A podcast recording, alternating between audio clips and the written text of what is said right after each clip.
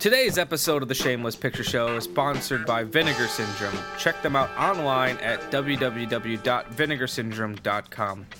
Vinegar Syndrome is one of the most interesting DVD and Blu-ray labels around because of their extensive catalog of horror, cult, exploitation, and vintage sexploitation films. Unlike most companies, Vinegar Syndrome is also a restoration company with their own in-house lab where they've done new restorations for companies such as Arrow, Massacre Video, and Draft House Films. Check out Vinegar Syndrome today and grab your copy of Dolomite, Sugar Cookies, Jack Frost, or even Psycho Cop Returns. While I'm a little more knowledgeable about the label than my co-host, I can assure you that I love their stuff. Whenever I'm at a convention, their table is one of the first I hit, and much to my wife's chagrin, I spend way too much time going over every single title. I own quite a few. So, once again, head over to www.vinegarsyndrome.com and grab yourself something cool. Seriously, my money is on Christmas Evil. Go buy it. It's John Waters' favorite Christmas movie. And therefore, it should be yours. He does a commentary on it. It's kind of great. He does a commentary with the director, which it's even better because he has a completely different opinion of what the movie's about than the director, which makes it even better.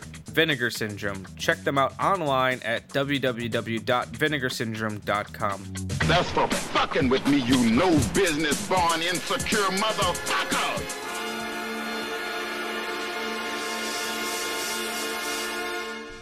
Today's episode of The Shameless Picture Show is sponsored by Mill Creek Entertainment. Mill Creek is the industry leader when it comes to value-priced DVD and Blu-ray features and compilations. They have one of the largest catalogs out there, ranging from kids programming, classic films and television, independent cinema, documentary, and Latino cinema. Hell, they even produce their own content in-house. Mill Creek is a trusted partner with some of our favorite studios, including Sony Pictures, Walt Disney Entertainment, Warner Brothers, CBS Home Entertainment, and many more. And the best part about Mill Creek is how easy they are to find. Mill Creek has deals with thousands of big box stores, grocery stores, drug stores, and practically any other retailer you can imagine. Trust me when I say I've owned plenty throughout my time as a collector without even realizing it. They're a name I can trust. Some of my favorite releases include Can't Hardly Wait, Night of the Living Dead, House on Haunted Hill from their Vincent Price collection, the complete series of Quantum Leap, the complete series of The Secret World of Alex Mack, and of course, You're the Hunter from the Future. Head over to www.millcreekent.com, that's millcreekent.com, and see what their collection has to offer. I guarantee you'll find something great.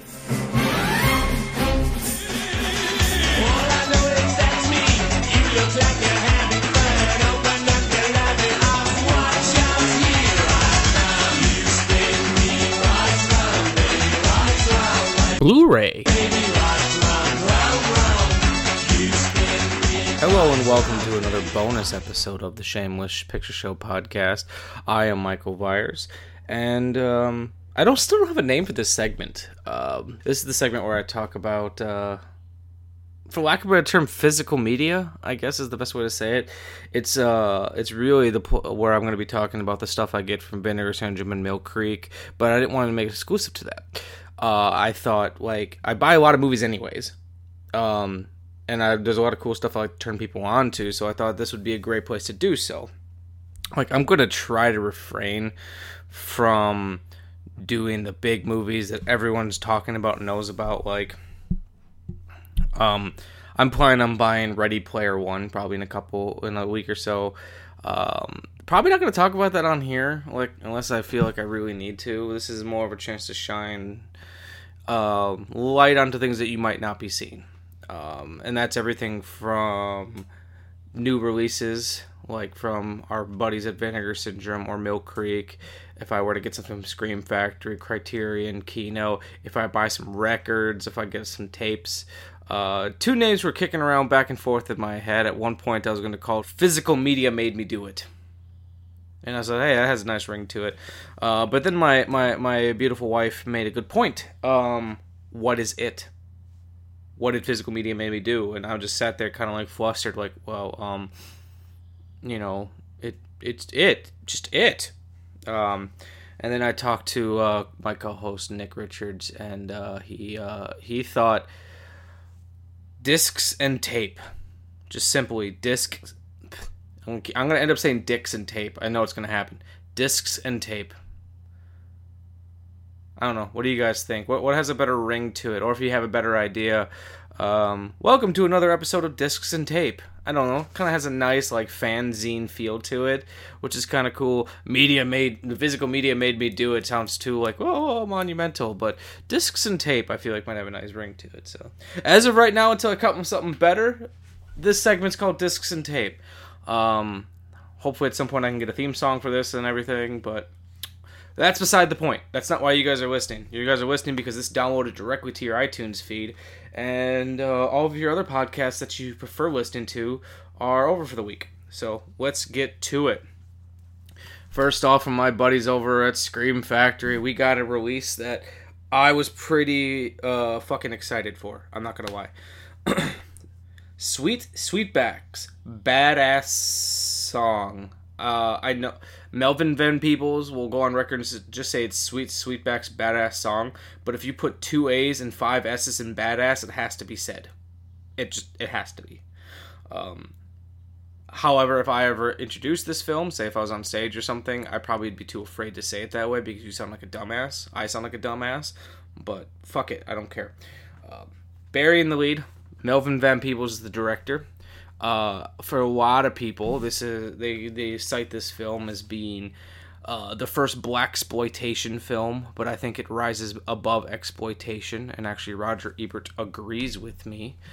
And for a lot of people, this was the first big black film, which is exciting.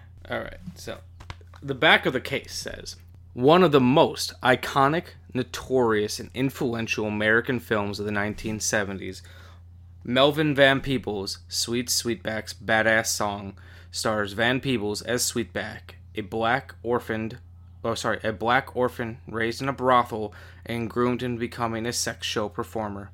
Set up by his boss and 2 corrupt white policemen for a murder he didn't commit, Sweetback escapes custody only to find himself thrust into an increasingly hallucinogenic world of violence and bigotry where no one can be trusted and the possibility of death lurks at every corner. I hit a little harder on thrust because it's kind of thrusting is a big part of this movie. Considered to be among the most significant features ever directed by a black filmmaker and included in the permanent collection of the Museum of Modern Art, Sweet Sweetback is a brutal and shocking story of survival and is credited as the first blaxploitation film ever made. Featuring a rousing score from a nascent Earth, Wind, and Fire, as well as surrealistic tinged visuals from cinematographer Robert Maxwell, Van Peebles creates an unforgettable and immersive study of perseverance in the face of racism. Vinegar Syndrome proudly brings this landmark film to Blu-ray, newly restored in 4K from its original 35mm camera negative.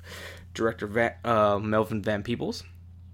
Starring Melvin Van Peebles, Simon Chuckster, Hubert Scales, Mario Van Peebles, John Doolahan, Wesley Gale, Naiva Rochelle, John Amos, and Lavelle Roby, made 1971. Color 1.851 widescreen, mono sound, all region, which, you know, is pretty cool. And special features include a newly scanned and restored, and it's newly scanned and restored in 4K from the original 35mm camera negative. A career interview with Melvin Van Peebles, courtesy of Lumid Productions. One Badass Woman, an interview with Naiva Rochelle, an actress from the film. An extensive Q&A with Melvin Van Peebles from the 2013 Black Panther Film Festival at the Maysales Center in Harlem. The Real Deal, in parentheses, what it was, what and was is crossed out, and it's ... is. It's a making-of documentary made by Melvin Van Peebles. Historical commentary track with Sergio Mims. He's a film historian, but he also made the Penitentiary films, which our buddies at Vinegar Syndrome put out. He also did Welcome Home, Brother Charles, which I talked about in a previous episode. Archival still gallery trailer, a booklet essay by Travis Crawford, reversible cover, so on and so forth.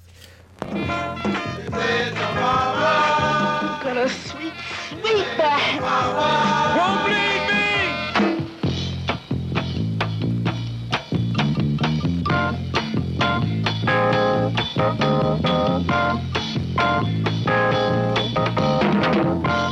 You keep the faith in me, Now, you my man. You my favorite man. Can you take it, baby?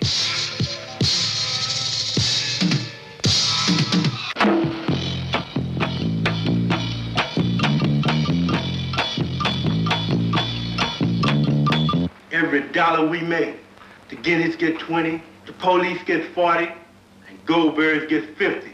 Anybody can tell you that don't add up to a dollar. That adds up to a dollar and a dime. No, I haven't seen him, Sweetback. I haven't seen the cat. I mean, I don't want to see him. You just keep leaning and leaning and leaning. Get the f*** off of my back, man! I'm clean, man. Look, I'm clean. There's nothing there. Look, look! Leave! Split! Leave, mother...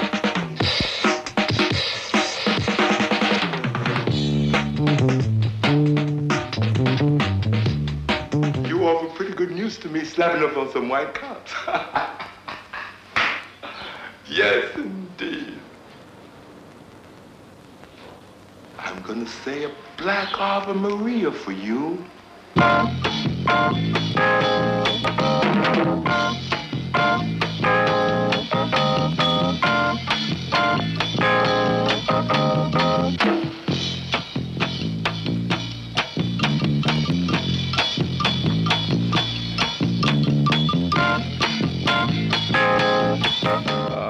Actually kind of forgot there was a booklet in here. I wish I would have gotten a chance to read this before I was coming out here talking about it. But regardless, that's not what's important. Sweet Sweetback is a fascinating film, but it's not a film a lot of people are going to like. I'm just going to come out and say it. It's more of an art film than it is a blaxploitation film. For a lot of people, when they think blaxploitation, they automatically think of films like Black Dynamite, which is a spoof of blaxploitation. Or they think of Dolomite, they think of The Tangerine Man, they think of Black Shampoo, Blackula, all those other films, Superfly. And it's not like that. The way Melvin Van Peebles comes across in the film when he's playing Sweetback kind of has, you know, the Dolomite feel to it, where he's just a bad motherfucker and he doesn't talk very much. But he's got an incredible look. Actually, one thing I was going to say, Van Peebles tells a story in his eyes. Everything you need to know about the persecution of this character, you can see it on his face. It's kind of heartbreaking anytime he looks into the camera. But going back to what I was saying, this film is a blaxploitation film for the art house crowd. It is not a blaxploitation film. I keep calling it blaxploitation because it's the best thing to call it. It's not a blaxploitation film. It is a film made by a black filmmaker. It's not exploiting black culture. It's not.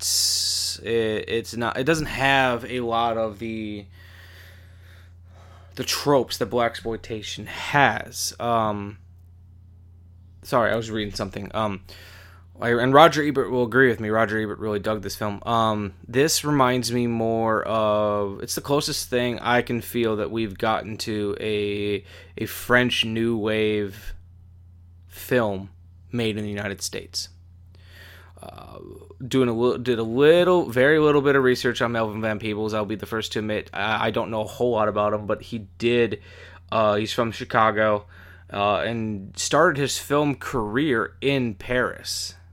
He made a film there. I'm sorry, I don't remember the name of the store. It's called The Story of a 3-Day Pass, also known as La Permission, that he made and got him a lot of attention. I think it played at a San Francisco film festival. And from there, he would go on to make The Watermelon Man, for I believe Paramount, which I think was it's a comedy film. It's his first big film, and then from there he wanted to go on and make Sweet Sweetback's Badass Song, where he could have complete creative control and have complete ownership of it. The way that Van Peebles tells the story is that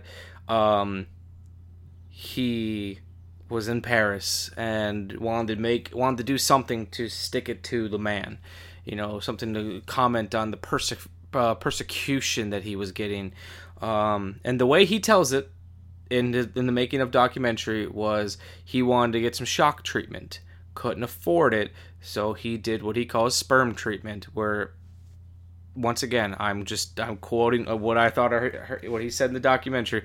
He went and jacked off somewhere and came up with the idea of Sweet Sweetback's Badass Song, which, if that's true, that's such a Herzog way of making a movie. I was beaten off in a back alley somewhere, and I came up with an idea for a movie. If that's what happened, awesome. That's the way he tells it, and I think it's pretty awesome. I'll be the first to admit that while the features on this are fascinating, Van Peebles, he's 85 years old. I don't know when all this was recorded. He's a little hard to understand, but you want to keep listening to him. He's fascinating to listen to, and just his perspective. He doesn't feel he's a director. One could call him a director. He's also done some acting a little bit, but realistically, he's a guy that just feels like an artist who just jumps around to different mediums to make things. It doesn't seem like I'm an artist and my medium is film. It's whatever is appropriate for the story he's trying to tell. And Sweet Sweetback, it definitely is an art film. He says the reason that it has such a strange style is because he said, I was not conforming to the white man's way of making a movie. And a lot of filmmakers, a lot of black filmmakers took a lot of inspiration from this. Like, I know Spike Lee has said before that this film is of incredible importance to not only his career, but a lot of people. Yeah, I don't know. It's there's a lot to be said about about Sweet Sweetback. Actually, the exact quote from Spike Lee was, "Sweet Sweetback's Badass Song gave us all the answers we needed. This was an example of how to make a movie, a real movie, distribute it yourself, and most important, get paid. Without Sweetback, who knows if there would have been a She's Gotta Have It, Hollywood Shuffle, or House Party." So, it's kind of great. There at the time, a black filmmaker was kind of unheard of. Not completely. I'll be the first to admit I don't know as much about the history of black cinema. It's something I'm still learning on. I've taken a fascination with it, but it was still kind of a rarity at this point. And then just the way everything came together. Melvin Van Peebles, he funded the movie himself. He got a loan of $50,000 from Bill Cosby to help complete the project. Bill Cosby had no real interest in the movie. He just wanted to support a black filmmaker. I know Bill Cosby his name has kind of been run through the mud the last couple of years, but let's not forget, I guess, some of the contributions he did do. I'm just going to leave it at that. I'm not a Bill Cosby supporter, but it's just the facts. The film's also pretty iconic for having Earth, Wind, and Fire do the score before they were a thing, which is pretty great. The Black Panther Party really helped get this film rolling by supporting it. And he told a fantastic story about how all the sex scenes were unsimulated. He was really having sex with these women, and he said it's the first time that Melvin Van Peebles talks about how it's the first time that he ever got the clap. And he doesn't say who gave it to him, but he reported it to the Screen Actors Guild, said he got injured on set, and they paid him. And he used it to buy more film. That's fucking independent cinema. So, Sweet Sweetback's Badass Song is not a movie for everyone, but if you're interested in not only black cinema, but the history of cinema and independent cinema, this is a monumental release. This film could have very easily been put out by someone like Criterion or Kino, but my boys over at Vinegar Syndrome were able to get this film. This is huge, and I think this is a big moment for them. So, if you pick up any of their releases, this is one that I think every film historian should have. So that's my love fest for Vinegar Syndrome out the way. I'm not gonna lie, dude. I know one of the guys who works there. He's a friend of mine.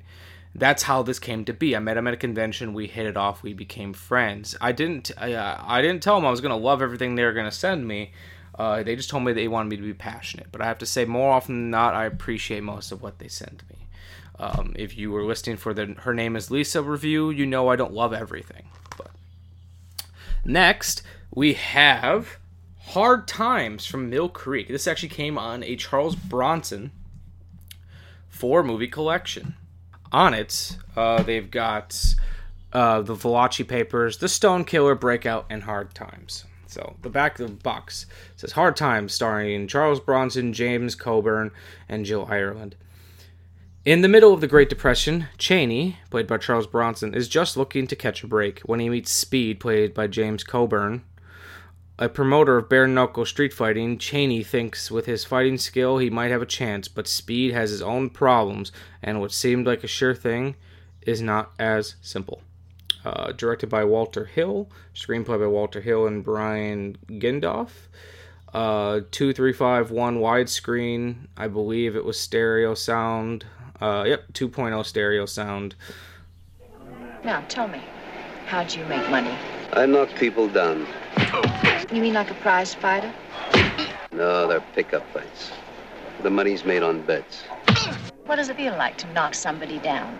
It makes me feel a hell of a lot better than it does him.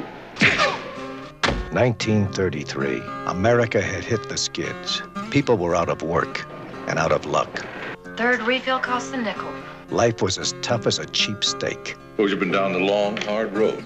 Who hasn't? It was hard times. I got a husband in jail, no job, and no prospects. I don't look past the next bend in the road. A man had to live by his wits. Well, my man's just starting out. He's good, but I'd get long odds. What kind of odds are you talking about? 5-1. 3-1. D. Or by his fists. Columbia Pictures presents Hard Times, starring Charles Bronson as Cheney, a drifter. When I get enough change in my pocket, I'm going. A loner. Are you going to stay the night? Not this time. A man who spoke soft. I barely know you. Yeah, but would you like to? And hit hard. James Coburn as Speed, a born con man. 50-50 on all scratch bets and expenses. All side bets, I keep 75%. That's how it works. Who can make a fortune in a day. I propose a toast to the best man I know, me. And lose it in a minute. I'm flat broke. I need some money fast. What the hell are you doing? You don't want no trouble. Just you pay your debts. Speed was the hustler. It was too damned easy. There ain't no rules about that, except who wins. Cheney was the hitter.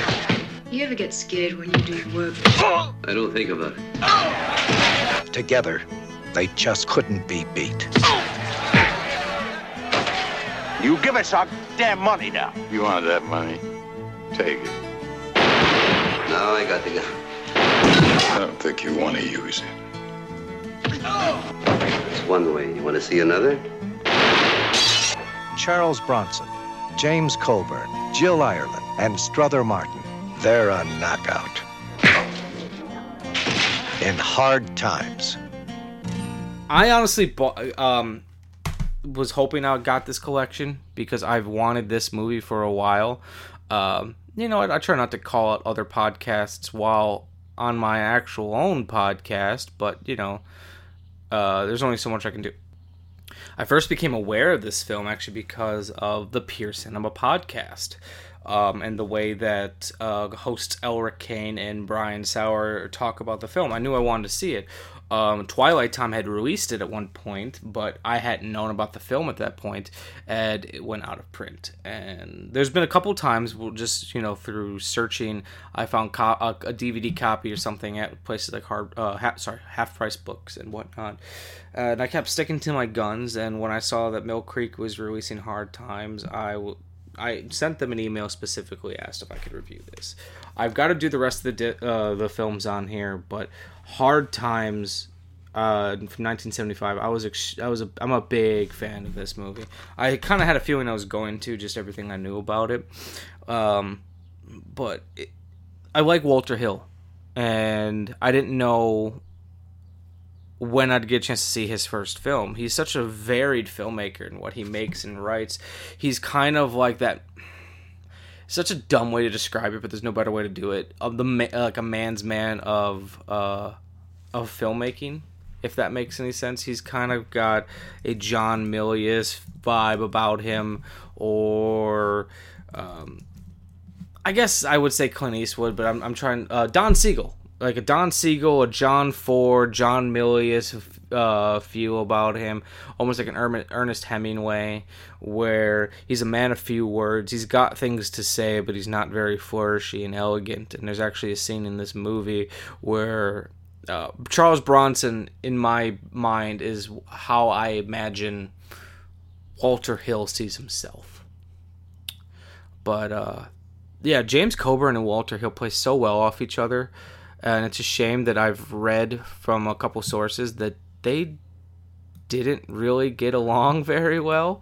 But from what I've heard, Charles Bronson didn't really get along with anyone.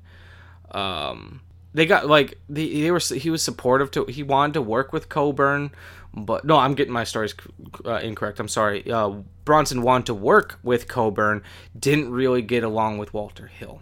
Part of that is there's a contentious nature amongst them because Charles Bronson had his wife cast in the movie Jill Ireland, and apparently Walter Hill didn't really like her work and cut her down, and that severed ties between them. But none of that matters. The film takes place in New Orleans, and I've got a deep love for New Orleans after having been there for my honeymoon. And they do a great job of making it feel like New Orleans without it being like a Zatarans commercial, if that makes sense. I feel like it does. Just the way they shoot it, and there's like a love for it. Yeah, I don't know. I honestly think it's the best movie about bare knuckle boxing you'll see. I don't know if it's as good as Rocky. I know Rocky's not a bare knuckle boxing movie, but I've seen these two movies compared before. But it's a movie that I've not been able to stop thinking about since I first saw it, and I'm so excited to get the chance to see it again. Yeah, super well directed, super well edited. Actually, Roger Spottiswoode was the editor. He edited Straw Dogs, Hard Times, Pat Garrett and Billy the Kid, and then went on to write 48 Hours. He directed, and then directed a bunch of movies as well. I think he directed Tomorrow Never Dies, but I could be correct. Or, sorry, it could be incorrect. I don't have as much to say about this disc because it's just the movie alone, but honestly, like, it's like $10 probably, if not less, $8 to $10 for this Charles Bronson collection. You get 3 other films plus. I would have paid the money just for Hard Times, and I got 3 other Bronson films on top of it. You'd be dumb not to pick up this Charles Bronson collection. Like, honestly, even if you only like one of the 3 movies, it's not that expensive. Mill Creek's been killing it with their Blu-ray releases, because there was a period of time where Mill Creek used to put out those big collections of like 100 horror movies or whatever, and the quality was always was so. They've been putting so much fucking care into their Blu-rays. It's fantastic. I highly recommend it. And then 2 releases that are not from my actual sponsors. What? Criterion sale is going on. I can't stop myself during a Criterion sale. So me and my wife, what we usually do is we go in and we both pick one movie that we want to get, whether it's something that we've been eyeing up or something that we feel like we've had it sounds interesting to us. So I picked up this release, Dazed and Confused, because it's one of my favorite movies.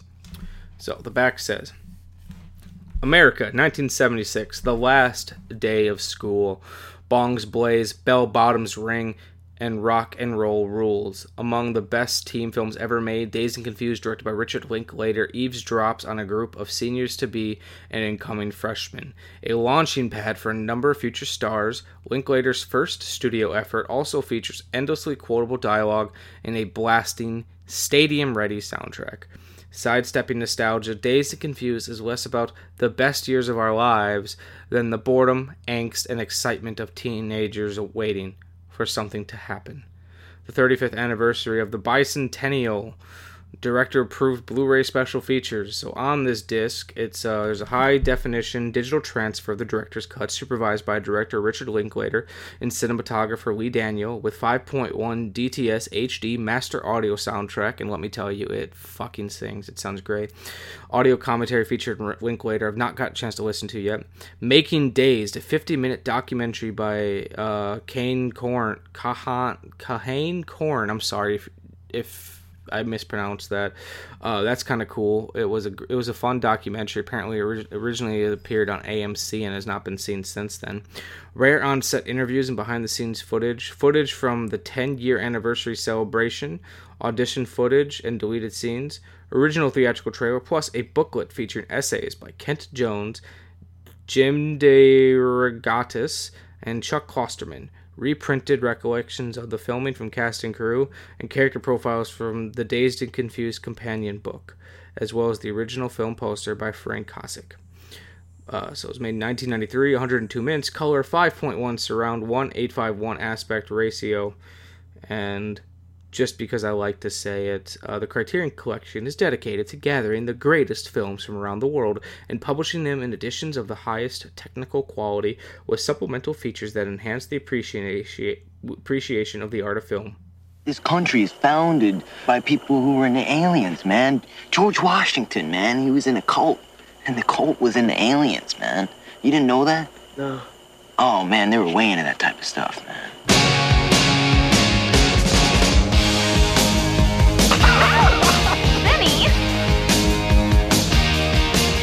You're getting air from there, man. It's no good. It was the last day of school.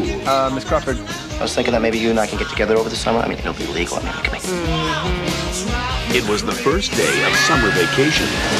You guys know anything about a party here tonight? No, sir. It was a time they will never forget. There's a new fiesta in the making as we speak. I thought he was cute. Oh, that's this. You thought he was cute? Then. Do you realize when he graduated, we were like 3 years old? If only they could remember it. Okay. So you're not going to go to law school? What do you want to do then? I want to dance. You going to be quarterback next year? I don't know. I might not even play. You're in need of a serious attitude adjustment, young man. Super dominant male in a 50s greaser uniform.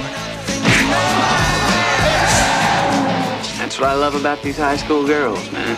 I get older, they stay the same age. The 50s were boring, the 60s rocked, the 70s, oh my God, they obviously suck.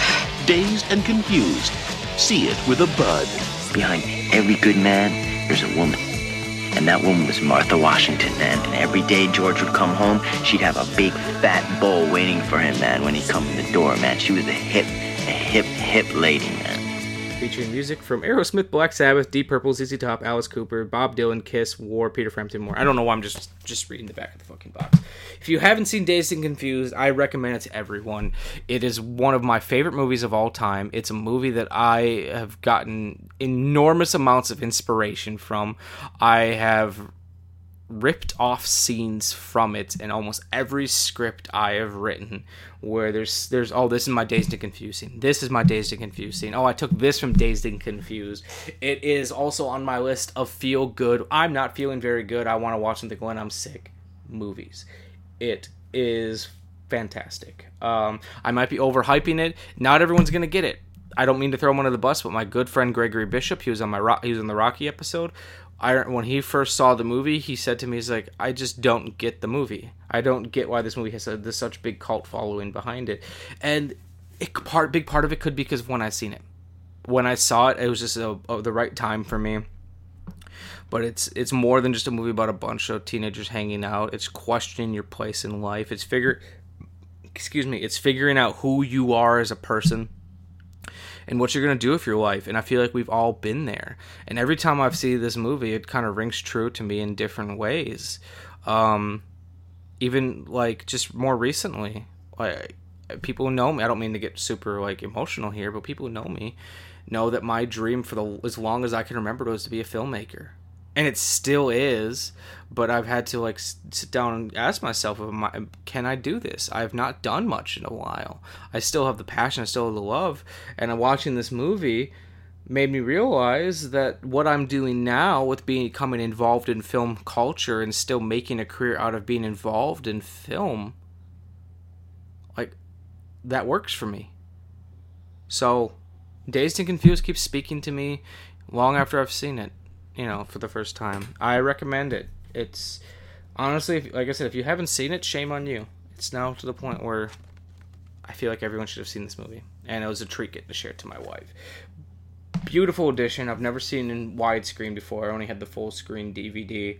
The special feature was fun. I can't wait to listen to Richard Linklater talk about it. Richard Linklater is such like a dude, but he just knows his shit on film. He's I love listening to Richard Linklater talk. I'll listen to him any day of the week.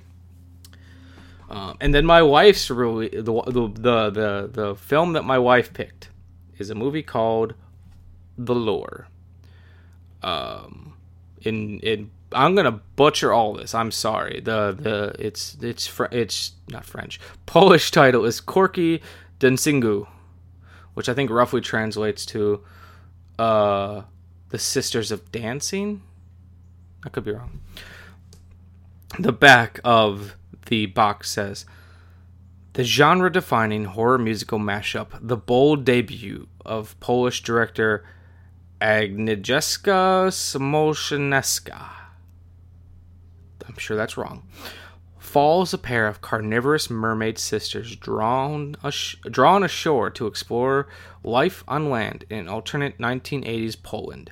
Their tantalizing siren songs and otherworldly eras make them overnight sensations as nightclub singers in the half-glam, half-decrepit world of Smoleńska's darkly feminist twist on the half-decrepit world of Smoleńska's imagining. I jumped to the wrong sentence. The director gives fierce teeth to her visceral, sensual, darkly feminist twist on Hans Christian Andersen's The Little Mermaid, in which the girls' bond is tested and their survival threatened after one sister falls for a human, a coming-of-age fairy tale with a catchy synth-fueled soundtrack, outrageous song and dance numbers, and lavishly grim sets. The Lure explores its themes of emerging female sexuality, exploitation, and the compromises of adulthood with savage energy and originality. Made in 2015, 92 minutes, color 5.1 surround in Polish with English subtitles, 2:3:91 aspect ratio. And director approved Blu-ray special edition features. It's got a high-definition digital master supervised by director of photography Kuba Kajowski with 5.1 surround DTS HD master audio soundtrack. Once again, this movie sounds great. I've got a really nice 3.0 surround, a 3.0 audio system, and I was cranking this movie. A new program about the making of the film featured interviews of director Agnieszka Smoleńska, actors Marta Mazurek, and Michalina Ołazanska. Screenwriter Robert Bolesto, Kajowski, composers Barbara and Zuzana Ronsky of the band Ballady I Romanzi. I'm sorry about these names. I'm struggling. Deleted scenes, Aria Diva from 2007 and Viva Maria 2010, two short films by Smoleńska when she was in school, trailer, and a new English subtitle translation, plus an essay by novelist, playwright, and storyteller Angela Lovell.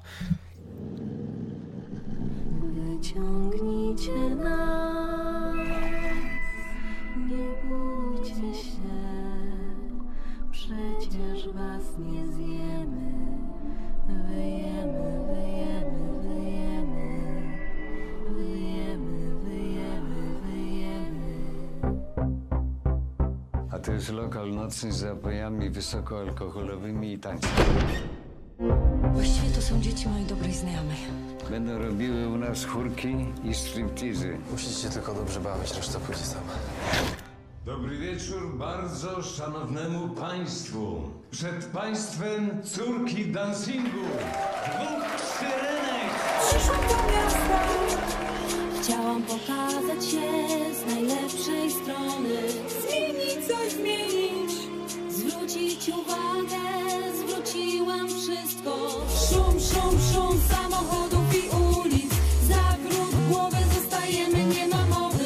Szum, szum, szum samochodów i ulic. Zawrót głowy, zostajemy nie ma mowy. To miasto wyjaśni, czego nam jest brak. Chodź, muszę coś powiedzieć. Oszalałem.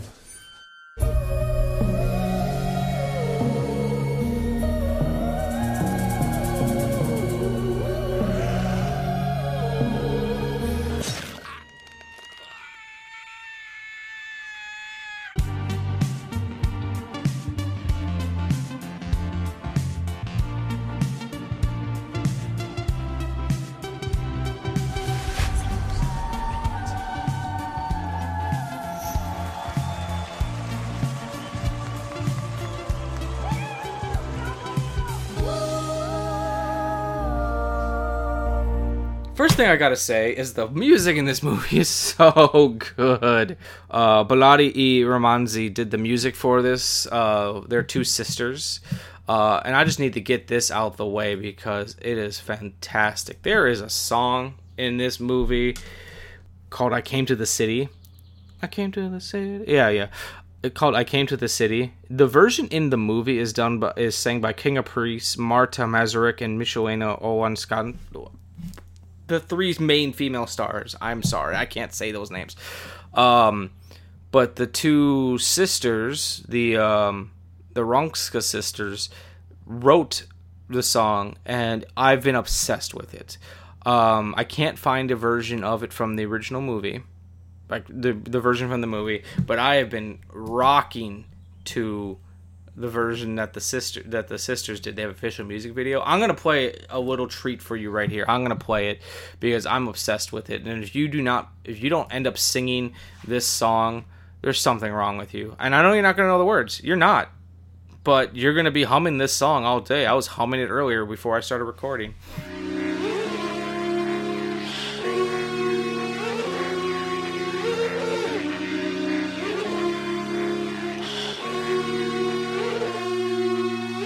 Przyszłam do miasta, chciałam pokazać się z najlepszej strony. Zmienić, coś zmienić, zwrócić uwagę, zwróciłam wszystko. Skrzydła pocinna, obleśna, życiowa padlina. Przez miasto idę, wszędzie spalina. Tutaj wszystko jest nowe. Światła, dźwięki, panie i panowie, kolorowe neony puszczają do nas oko z każdej strony. Szum, szum, szum samochodów i ulic. Zawrót głowy, zostajemy, nie ma mowy. Szum, szum, szum samochodów i ulic. Zawrót głowy, zostajemy, nie ma mowy. To miasto wyjaśni, czego nam jest brak. Czego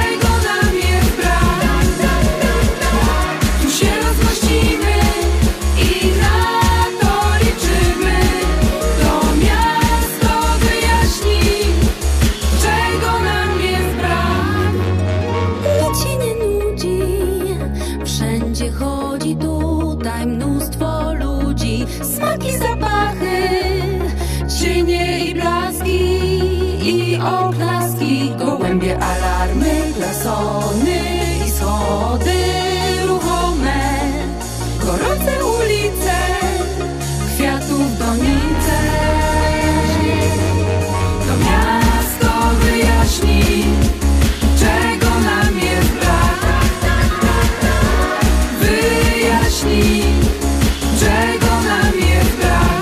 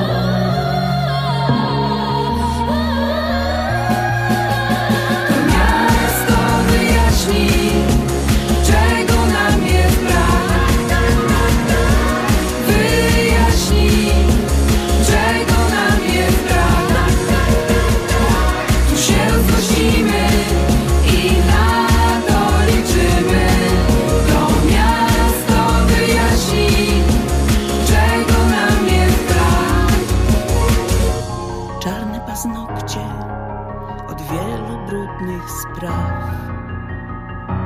Ich zachwyt, patrzeć na to żal. Wasn't that awesome? Seriously, like, you can listen to the version that came on the Lore soundtrack on Spotify. The one I just played for you, though, is from the sisters Baladi I Romanzi's album Corki Dansingu, where it's all the songs from the movie, but they're performing them. That's the one I played for you, because that's just awesome. The music video is great too, because one sister can't keep her breath underwater and she's playing the piano with her nose plugged. It's great. But no, this movie, I think I described it to Nick.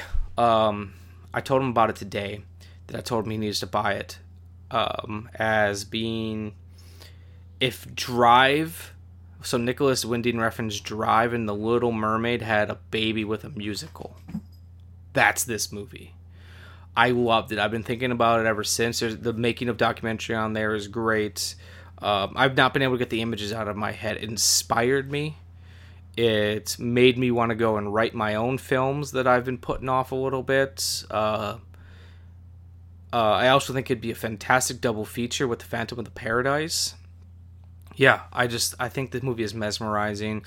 It's catchy. It's fun. And I want to show it to everyone. I want to rent out a theater just so I can show this movie to people. I was doing a little bit of research before I came on the microphone, and I love this review.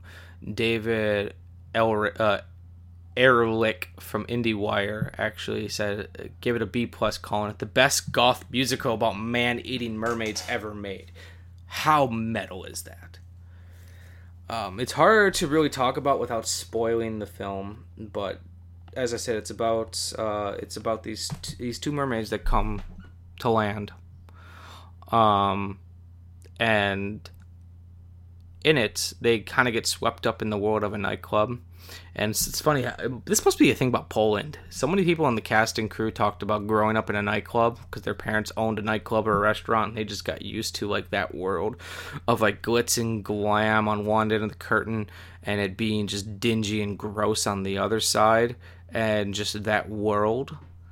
And the director originally wanted to do a movie about the two sisters that did all the music, but they weren't comfortable with that. But then when they're like, hey, how about it's about mermaids? And they're like, okay, we can get behind that. So it's an idealized version of the 80s in Poland, which was not a nice time for Poland. But the director, the screenwriter says it best, where people come at them about like, hey, that's not what Poland was like in the 80s. And they're like, well, we were kids in the 80s, so everything seemed more colorful and fun because we were kids. So they're giving their version of Poland in the 80s, and it's a beautiful film. It's funny, it's scary, it's gross, it's great. So highly recommend The Lore. I don't feel like I did a great job of talking about any of these except for Sweet Sweetback's Badass Song, but this was impromptu. Originally, me and Nick were going to record this morning. A funeral came up, unfortunately. And so I was like, well, it's been a while since I've done a bonus episode. So here you go. Thanks for listening, guys. As always, you know where we're at. We're not on Spotify. I almost said Spotify. I was like really trying hard not to say Spotify. We're on iTunes. We're on Google Play. We're on SoundCloud. Wow, I cannot think of that word. We're on Stitcher. We're on the Facebooks. I want to be up on Instagram soon. Josh Barnes, I know you're listening. Adriana, I know you're listening. Thank you guys for being cool and talking to us on the actual Facebook page. It's appreciated. Tell your friends. Get them to listen. If you can show me proof that they're listening, I'll get you a prize. Since you probably two are the only two listening, there you go. Anyone who's listening, if you can prove to me that you have turned someone onto my show and you're getting them to listen, I will get you something. I don't know what it is. It might just be a meatball. Why did I say a meatball? I'll get you something.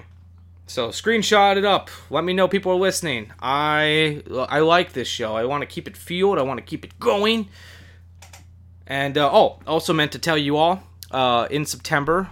Pardon my, let me find the dates for it real quick. So in September, The Milwaukee Short Film Festival is going on Friday, September 7th and Saturday, September 8th. It's going to be at the Fox Bay Cinema Grill, which is a really cool venue if you've never been there. If you're in Milwaukee and you haven't been to the Fox Bay Cinema Grill, it's pretty great.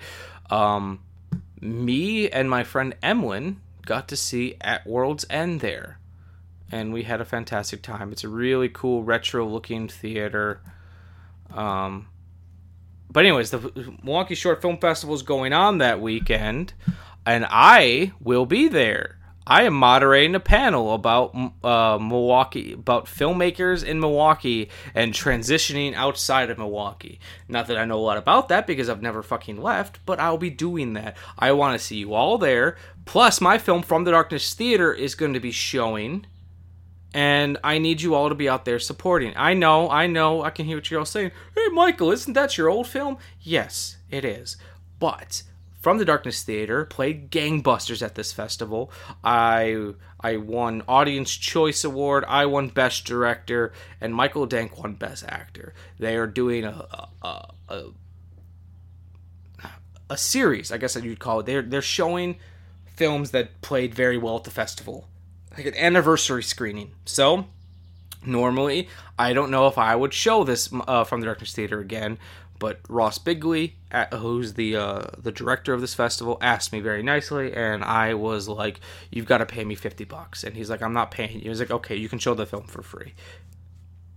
Joking. I'm joking about all this. But no, I am moderating a panel. I will be there September 8th. Be there. I want you all to tell me. If you see me in public, be like, hey, I'm here because I listened to your show. Or if you buy tickets, tell Ross, hey, I'm buying tickets because I listened to Michael's show. That helps me out. So, thank you guys for listening. If you have anything you want to talk about, anything you wish I would have elaborated more on, please let me know, and I will gladly go into more depth on any of these discs. So, once again, the discs I talked about were Sweet Sweetback's Badass Song, Charles Bronson, Four Movie Collection, Dazed and Confused, and The Lore. Have a good week, guys.